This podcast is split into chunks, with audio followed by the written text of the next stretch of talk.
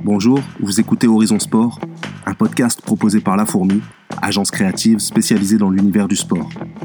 Nous sommes au printemps 2020 et dans la période inédite que nous traversons, nous voulons prendre de la hauteur et regarder comment aborder les grands défis que le monde du sport va rencontrer dans les prochaines années. Avec Horizon Sport, nous vous proposons donc de rencontrer des acteurs de l'écosystème du sport business qui vont nous offrir leur vision de l'évolution du sport. Bonjour, je suis Vincent Batigne, directeur général adjoint de l'agence La Fourmi. Aujourd'hui, pour ce nouvel épisode d'Horizon Sport, je reçois Mourad Boudjelal, emblématique dirigeant du sport français. C'est un personnage charismatique à la parole libre que nous recevons aujourd'hui. Bonjour Mourad. Bonjour. Comment allez-vous?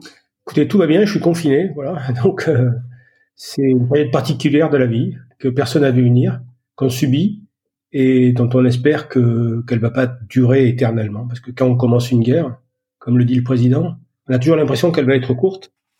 Et puis des fois, elle est pas courte. Donc on verra bien. Bah, vous avez fait un, un, bon résumé. Content en tout cas de de voir que tout va bien pour vous. Merci d'avoir accepté l'invitation. Mourad, est-ce que euh, vous pouvez nous raconter rapidement votre votre parcours, s'il vous plaît? Ben, je suis né à Oulioul, c'est à côté de Toulon. J'ai j'ai été très vite passionné de, de bande dessinée. Donc, j'ai dès l'âge de 15 ans, j'ai créé un festival de BD à, à Toulon qu'on m'a pris. Donc, je suis allé en faire un ailleurs, qui a été un énorme festival avec plus de 70 000 personnes à l'époque. Ensuite, comme j'avais pas un sou, j'ai ouvert une librairie et j'ai convaincu un, un, propriétaire de me louer son local beaucoup plus cher, sans, sans fonds de commerce. Il a accepté. Et là, j'ai eu la, j'avais une passion, moi, c'était l'édition. Et en 87, je suis allé voir un banquier et en disant, euh, en empruntant 50 000 francs, ce qui à l'époque était 7 500 euros le capital social d'une entreprise, il me les a prêtés parce que mon papa était caution, parce qu'il était fonctionnaire. Et euh, j'ai monté une maison d'édition qui que j'ai revendue en 2006, je crois, où, euh, on était quasiment à 50 millions avec 400 personnes euh, et implanté dans une vingtaine de pays. Même si c'était difficile au début, mais bon, voilà, j'ai été un des plus gros éditeurs français de bande dessinée. Euh, avec euh, une particularité, c'est d'avoir réussi aux États-Unis et d'avoir réussi à m'associer avec Antoine Gallimard, ce qui est une grande première. Et euh, pour la petite histoire, je suis le, le seul éditeur qui a, en dehors de Dargo, bien sûr, qui, a, qui aura signé un contrat avec Uderzo, ce qui était une grande fierté. Ah oui, intéressant. En effet. Ouais, et, et, et, je crois que c'est en 2006, je crois. Hein, oui, c'est en 2006. Euh, j'ai décidé de racheter le, le, rugby club de Toulon, qui était en Pro D2.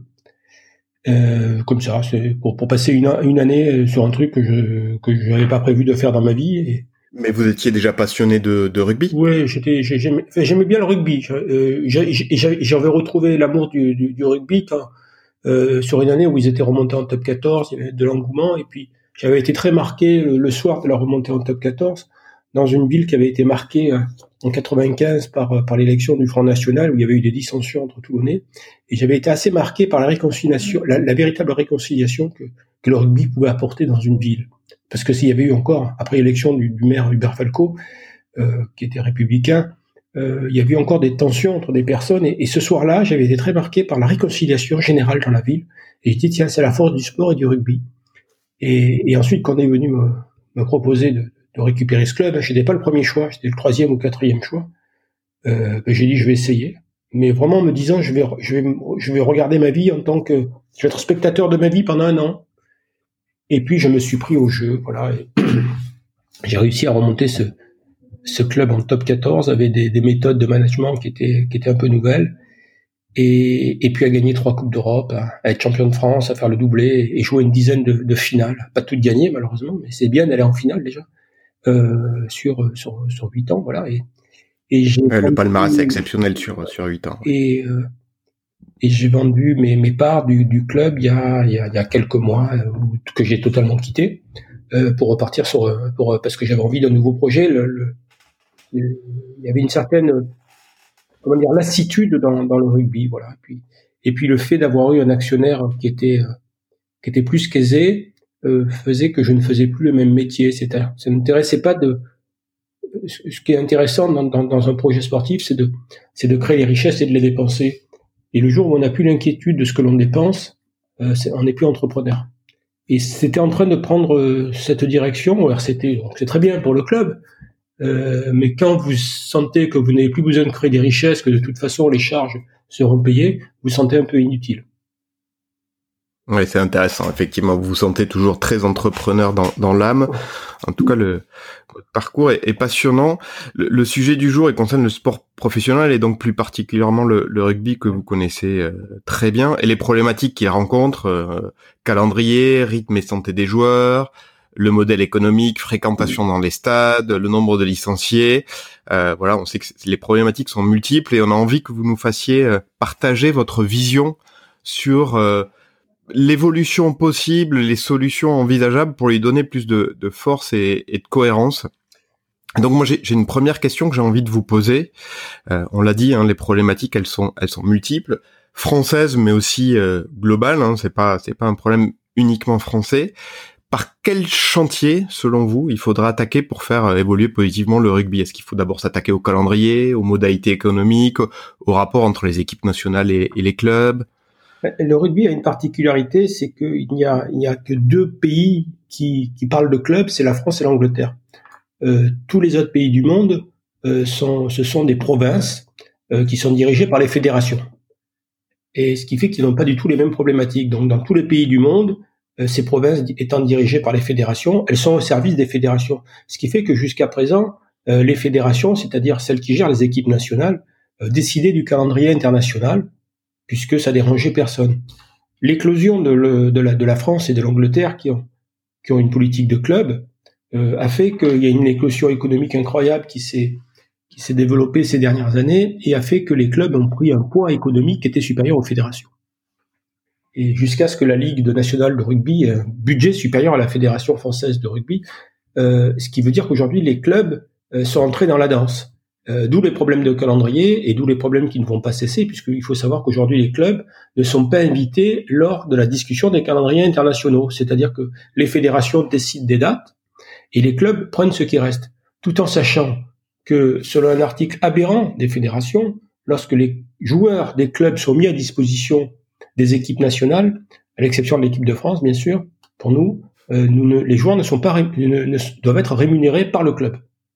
C'est-à-dire que le joueur est absent, des fois un mois, deux mois, trois mois, et vous devez le rémunérer. Euh, ce qui veut dire que non Et en plus, il peut rentrer blessé ou, euh, ou fatigué. Blessé, absolument, ou alors oui, ou fatigué, ou, ou, ou préparé pour euh, pour un autre timing que, que, que, celui que vous avez prévu dans votre préparation physique.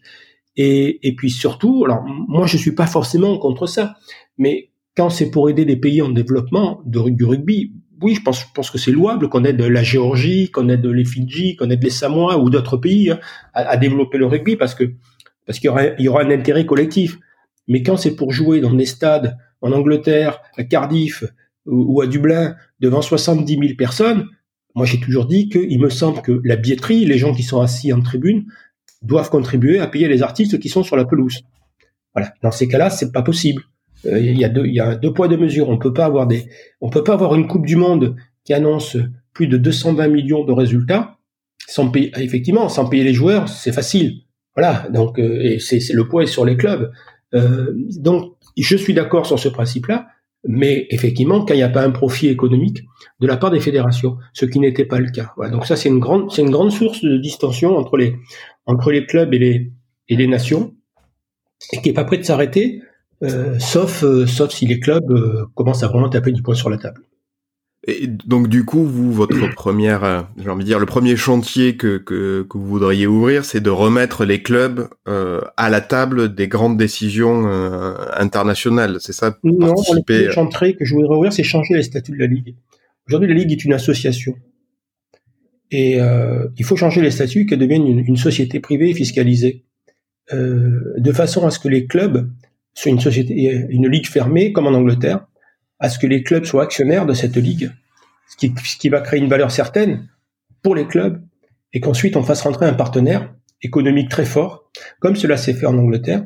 En Angleterre, il y a une ligue fermée de 11 clubs. Euh, CBC a racheté, je crois, si mes souvenirs sont bons, 25% euh, des parts de cette ligue pour en assurer le développement et l'exploitation. Chaque club anglais a reçu plus de 20 millions d'euros pour ses parts. Euh, voilà, en France aujourd'hui, la problématique, c'est que euh, la France est, régie par euh, par un système associatif qui a été plus ou moins pensé euh, par une école qui est assez reconnue, que l'école de Limoges, où il y a où la plupart des dirigeants du, sport associatif français sortent avec euh, avec une philosophie qui, était, qui a toujours été de dire l'argent détruit le sport, l'argent fait du mal au sport. Et ce qui est assez marrant, c'est que les gens qui ont, défini cette cette philosophie ont gagné beaucoup d'argent en la définissant et ils ne l'ont pas refusé. Et donc il faut sortir de ce carcan et, se dire que l'argent est un avantage plutôt qu'un inconvénient quand on l'utilise intelligemment. Et dans le rugby en particulier, on a ce tabou de l'argent, alors que l'argent est roi, mais on, met en place des systèmes pour faire croire qu'il ne l'est pas. Donc moi, je pense qu'aujourd'hui, le sport doit se, le, top 14 doit totalement se professionnaliser. Les clubs ont, une valeur incroyable avec ce championnat et il doit leur appartenir et non pas appartenir à une association qui, euh, loi 1901, qui gère le, qui gère tout ça comme euh, avec la différence qu'il peut y avoir une entre une association et une entreprise. Ouais, mais ça c'est le ça c'est quasiment une remise en cause du modèle du, du sport en France, j'ai envie de dire, où effectivement le que la ligue, ça doit être un budget de 140 millions d'euros qui est géré par un bénévole. C'est-à-dire que accessoirement, il peut le gérer à temps perdu. On gère pas 140 millions d'euros à temps perdu. Non, c'est sûr que c'est des montants conséquents, même si après, derrière, il y a évidemment des équipes salariées et des collaborateurs. Mais... Euh, effectivement, donc c'est, enfin, vous, ce que vous préconisez, c'est, enfin, une revue totale de la manière dont le sport professionnel est, est pensé en France. Là, on parle du rugby, mais j'imagine que, le, que vous avez la même vision pour le football ou le, ou le basket, ou en tout cas tous les sports qui ont un potentiel économique. Le football a moins de, le, football a moins de problèmes que le rugby, puisque euh, le rugby a, pas compris, a pas compris que il y avait il y avait deux pouvoirs dans le rugby, c'était la connaissance, le savoir et l'argent. Le savoir, c'est c'est une valeur qui ne vaut rien dans le rugby.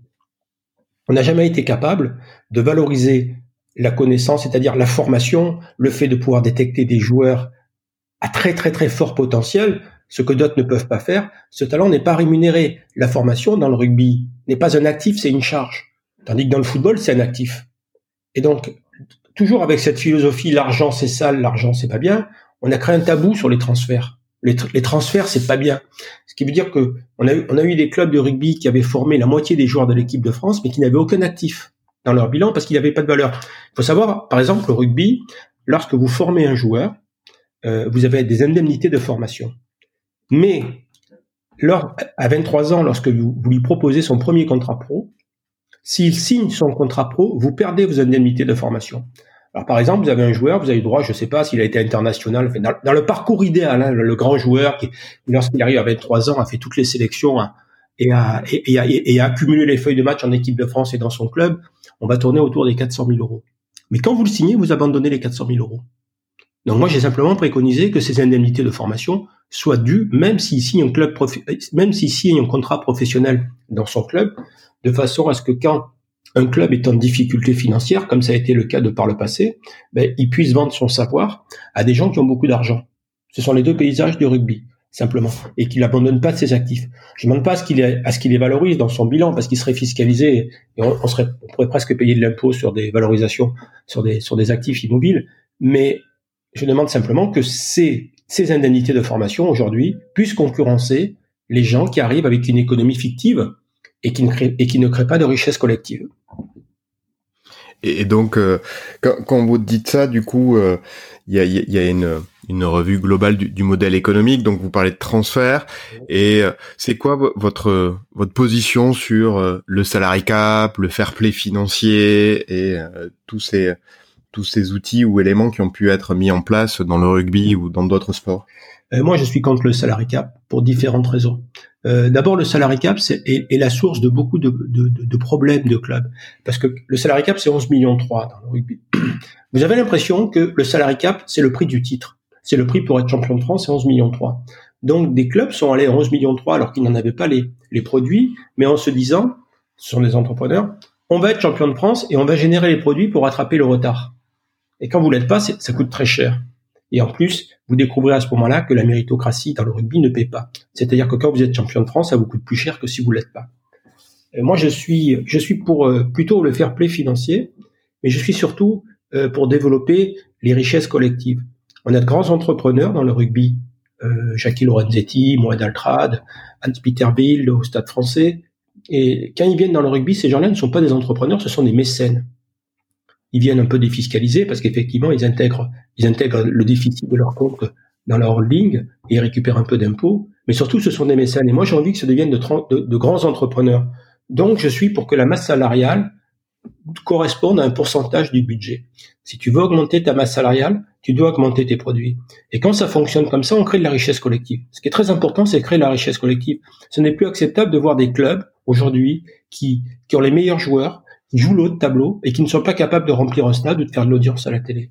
Ils nuisent au rugby parce qu'on a un sport qui doit être porté par ceux qui ont le plus d'audience, par ceux qui créent le plus de richesse, et je ne parle pas de richesse financière, mais l'audience, l'engouement, c'est une richesse.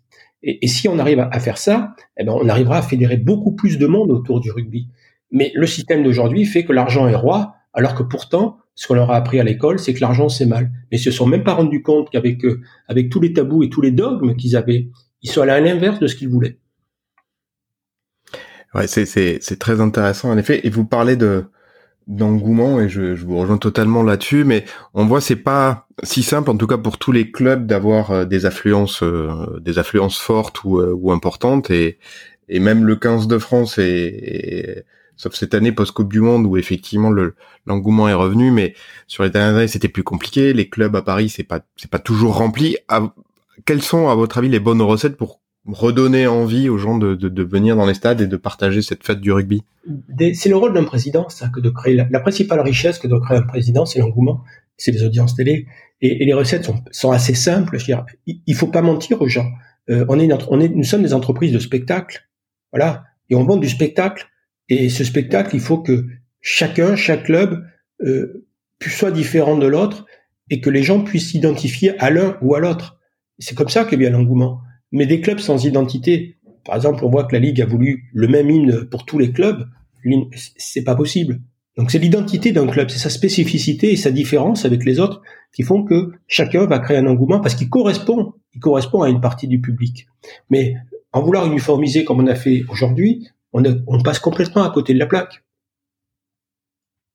Oui, oui, c'est effectivement chaque club doit, doit, construire son identité, son, son noyau de, supporters et de gens qui viennent se greffer autour. En, football, Marseille ne ressemblera jamais à Lille, et c'est tant mieux. Et c'est tant mieux.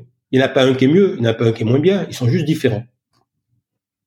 Oui, oui, ça, ça laisse de la place d'expression aux, deux, en effet. Chercher dans l'un ou l'autre club ce qui lui correspond.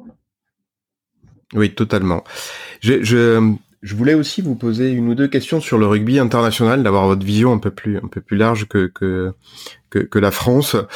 On entend pas mal parler ces derniers temps de, enfin, les, gens s'opposent à savoir euh, plutôt est-ce qu'il faudrait une Coupe du Monde des clubs ou une Coupe des Nations euh, euh, intercalée entre les entre les coupes du monde. C'est quoi vous votre avis sur sur ces sujets? Moi, je pense, je suis pour une Coupe du Monde des clubs tous les ans et une, et une Coupe du Monde des Nations tous les quatre ans. Pourquoi? Parce qu'une Coupe du Monde des Nations tous les quatre ans, c'est le reflet d'une génération. Tandis qu'un club, c'est important que ce soit tous les ans, parce qu'un club, c'est beaucoup plus changeant qu'une nation. On peut une année jouer le titre et l'année suivante jouer le maintien. Les, quatre ans pour les nations, je le répète, c'est cohérent. C'est une génération. tous les quatre ans, on a, voilà, c'est cette génération qui est champion du monde. Et, et aujourd'hui, ce qui est aberrant, c'est qu'on va trouver des places dans le calendrier pour faire des matchs dont on connaît l'issue. Je veux dire, quand vous avez Toulouse qui joue contre un club italien, vous n'êtes pas inquiet pour Toulouse. Par contre, les matchs à plus forte valeur ajoutée, qui seraient des, des matchs de champions français ou anglais contre contre les, les Crusaders, contre les Chiefs, euh, qui seraient une vraie valeur ajoutée, on n'a pas de date pour les faire. Et on a une interrogation qui demeure depuis des années, c'est de dire entre le Nord et le Sud qui est le plus qui est le plus fort. C'est ça que les gens veulent savoir aujourd'hui. C'est ce spectacle qui, qui sont prêts à acheter. Et je comprends pas qu'on n'ait pas compris que plutôt que la Coupe d'Europe, qui est très répétitive, il y a trois nations qui gagnent la Coupe d'Europe, c'est l'Angleterre, l'Irlande ou la France. Donc on sait qu'à l'arrivée, c'est un des trois qui va la gagner. Euh, il, y a, très peu de clubs euh, et c'est sans arrêt les mêmes. Et, ça démontre aussi que le, rugby est pas un sport planétaire et universel. Il y a, très peu de, de, nations. Donc si on a agrandissé la géographie du rugby avec euh, avec des matchs avec des matchs plus indécis et surtout des, des matchs nouveaux, surtout surtout après les événements que nous, nous vivons en ce moment, je pense que, que dans le monde d'après, euh, les gens vont être friands de nouvelles histoires parce que c'est de nouvelles vies. Et, ça, c'est une très belle nouvelle histoire à raconter pour montrer que le rugby avance et le, rugby se, va, va, chercher de nouveaux, de, de nouveaux champs. Euh, la Coupe du Monde des clubs, moi, je milite pour depuis depuis depuis le début. Je peux même vous dire que j'avais déposé le, le logo Coupe du Monde des clubs pour essayer de l'organiser, mais vous imaginez, on m'a bloqué de, tout, de tous les côtés, quoi. Parce que je, c'est aberrant, c'est aberrant qu'ils ne voient pas que le spectacle principal, le plus beau spectacle, c'est celui-là. On a, on a, on a, on a, allez, on a six nations qui peuvent la gagner au lieu de trois. Voilà, peut-être sept. Euh, les Néo-Zélandais, les Australiens, les Sudaf et les trois nations européennes, et puis peut-être les Argentins un jour ou, ou, les Gallois euh, sur un malentendu. Euh, mais c'est dommage qu'on n'organise pas ce spectacle. Et euh, c'est, vous soulevez un point hyper intéressant. Effectivement, vous parlez des 6, 7, euh, peut-être 8 pays euh, capables en club ou en équipe nationale de, de, de, gagner un jour. Mais votre avis, c'est quoi? Est-ce qu'il faut renforcer au maximum le développement du et la puissance du rugby dans ces pays-là? Ou est-ce qu'il faut essayer, au contraire, d'aller l'étendre dans des nouveaux grands pays qui sont pas des pays de rugby, hein, je prends les États-Unis ou le Canada comme euh, comme exemple pour essayer d'agrandir la carte du territoire rugby. Vous, vous voyez ça comment de de votre point de vue? Ça c'est le problème de World Rugby et pas de la Ligue nationale de rugby. Euh, la Ligue nationale de rugby a essayé d'étendre le rugby au Japon, aux États-Unis. C'est plutôt vertueux. C'est plutôt vertueux de leur part. Et moi je pense que c'est bien ce qui s'est passé au Japon. C'est c'est bien pour le rugby en général. Le développement du rugby aux États-Unis, ça serait exceptionnel. Euh, mais c'est pas le rôle, c'est pas notre rôle en France. Le rôle de la Ligue nationale de rugby, c'est de développer le rugby à Strasbourg, à Rennes et à Dijon. Et ça, c'est le rôle de World Rugby qui, à mon avis, euh, quand on voit le, développement du rugby ces 20 dernières années, on peut s'interroger sur l'efficacité de leur méthode. Mais c'est le rôle de World, c'est le rôle de World Rugby et c'est important aujourd'hui que, le rugby gagne de nouveaux pays. Ça a été le cas avec le Japon. Il y a la Chine qui commence à s'y mettre. Mais le rugby est tellement spécifique qu'il faut vraiment longtemps, très longtemps, euh, pour avoir des équipes qui peuvent euh, qui peuvent concurrencer ces pays qui ont beaucoup d'avance. C'est une des problématiques du rugby d'ailleurs. C'est euh, il y a des sports où, il y a des pays nouveaux qui peuvent apparaître et être très compétitifs très vite. Au rugby, c'est pas possible. Ouais. J'ai une dernière question sur le sur le rugby avant de passer à d'autres. Le le rugby aujourd'hui, il, il, a deux autres problématiques. Un, il est perçu, euh, à tort ou à raison, c'est ça c'est pas à moi de le dire, comme un sport dangereux, en tout cas qui met, qui peut mettre les joueurs en danger. Et parallèlement, en partie lié, j'imagine, on, constate une, baisse du nombre de euh, de licenciés. Je pense que des, certains parents se, méfient ou ont un peu peur. Comment on redonne envie euh, et comment on rassure pour que il y ait des enfants, des ados qui se qui reviennent jouer dans les clubs de rugby pour vous? Ben, Là, c'est un sujet sur lequel la Ligue a été assez, euh, assez bonne. Ils ont, ils ont bien travaillé, je le reconnais, mais euh, c'est un sujet sur lequel on a été un sport honnête. Euh, le rugby a, un peu comme le cyclisme avec le dopage, a, affronté ce problème devant, devant tout le monde et, et sans et, sans s'échapper. Il faut savoir qu'en termes de dangerosité, le, rugby est le dixième sport français. Aujourd'hui, je crois que l'équitation est plus dangereux, est classée plus dangereuse que le rugby. mais c'est vrai qu'on a pris l'image du top 14 des commotions cette histoire de commotion, ben, la première problématique, c'est que c'était nos écoles de rugby. Pour éviter les commotions, il faut déjà apprendre à plaquer. Après, on a eu aussi ce rugby de contact qui, qui fait gronder dans les stades. Je, suis sûr que vous, quand vous allez voir un match de rugby, sur un gros carton, on, on aime bien, quoi. Voilà, c'est comme ça. Donc, faut changer. Oui, oui, ça, ça, ça, ça participe au spectacle, hein, d'une certaine manière. Euh, L'une des grandes stars françaises, ça a été Sébastien Chabal. Sébastien Chabal, c'est pas une star pour ses cadrages débordements. Euh, c'est une star par rapport au tampon qu'il mettait. Euh, et donc, euh, aujourd'hui, nous, on a lutté contre ça, et je crois sincèrement que là, euh, la Ligue a été, et la Fédé ont fait un très bon boulot. Et petit à petit, on s'est rendu compte qu'il y a de moins en moins de commotion, je veux dire. Et, et les choses sont en train de, de rentrer dans l'ordre. Donc il n'y a pas véritablement de dangerosité dans le rugby. Il n'y a pas véritablement de dangerosité. Aujourd'hui, sincèrement, je pense que... Et d'ailleurs, d'ailleurs, si vous voyez les... Je vous invite à regarder les statistiques. Euh, c'est quelque chose qu'on maîtrise vraiment bien comme il n'y a pas plus de dopage dans le cyclisme qu'ailleurs, sûrement, mais à part que le cyclisme ne s'est pas échappé. Le rugby a fait pareil pour les commotions. Ouais, intéressant. Vous, vous euh, je change un petit peu de, de, sujet par rapport au rugby, mais vous nous aviez dit en introduction que vous alliez passer sur d'autres projets euh, dans le football. Est-ce que euh, vous en parlez déjà ou c'est un peu ou c'est un peu tôt encore? Non, parce que parce que j'ai plusieurs j'ai plusieurs pistes et, et, le, moment des, des choix est toujours un moment un peu compliqué dans la vie, surtout quand on est confiné, quoi. Surtout quand vous n'avez pas le, contact avec les lieux, avec les gens, avec les endroits. C'est particulier. Donc, euh, moi, je me refuse à toute décision tant que j'ai pas eu ce contact. Euh, pour l'instant, le contact par via via l'écran de votre Mac, c'est un peu juste, quoi. C'est important quand même la relation humaine, sentir les choses. Voilà. Moi, je suis, j'essaie d'être un instinctif, hein. Et, et aujourd'hui, ben, confiné, l'essence, il marche pas trop, quoi. Non, c'est plus, euh, c'est effectivement beaucoup plus compliqué. Ce qui fait une bonne transition. On passe à, la, toute dernière partie de l'entretien avec trois questions un peu plus, euh, un peu plus personnelles. D'abord, la période qu'on traverse avec la, crise sanitaire, euh, justement, quel que ça change pour vous, vous dites voilà, on perd un peu de ce contact humain, mais est-ce que ça accélère des transformations? Est-ce que euh, ça va euh, nous forcer à adopter à, à, à, on va dire à marche accélérée euh, les outils digitaux? Est-ce que est-ce que ça bouleverse d'autres choses de votre côté? Ça va bouleverser des choses, sauf si, si le virus disparaît comme par miracle. Hein. On ne sait jamais parce que il paraît que l'hypothèse existe, elle est faible, mais elle existe et moi je le, je le souhaite vraiment. Mais il est clair aujourd'hui que ça va changer nos vies. Voilà, on va on va vivre avec on, on, va vivre avec une troisième personne. Quand vous serez avec quelqu'un, il y a une troisième personne qui s'appelle le Covid-19 qu'il faudra éviter. Euh, et donc oui, ça va, ça va, ça faire en sorte que ben ça, le télétravail s'est développé, euh, mais on n'a pas mesuré au début, euh, on n'a pas mesuré au début l'impact de, de, cette saloperie quoi, et, tout le mal que ça pouvait faire, parce que cette, cette, cette, cette maladie, c'est un oxymore. Euh, si vous aimez des gens, si vous aimez vos parents, il faut s'en éloigner si vous aimez vos enfants, il faut surtout pas les embrasser. Euh, et ça crée, ça crée un vrai traumatisme chez chacun parce que parce que ce, besoin, ce besoin de pouvoir euh, affirmer euh, notre affection pour les gens, il est quand même important. Nous, ça nous nourrit. Et là aujourd'hui, ben on est on est tous séparés et on sait qu'on n'aura plus des, on va perdre on va perdre beaucoup beaucoup dans nos relations avec nos proches.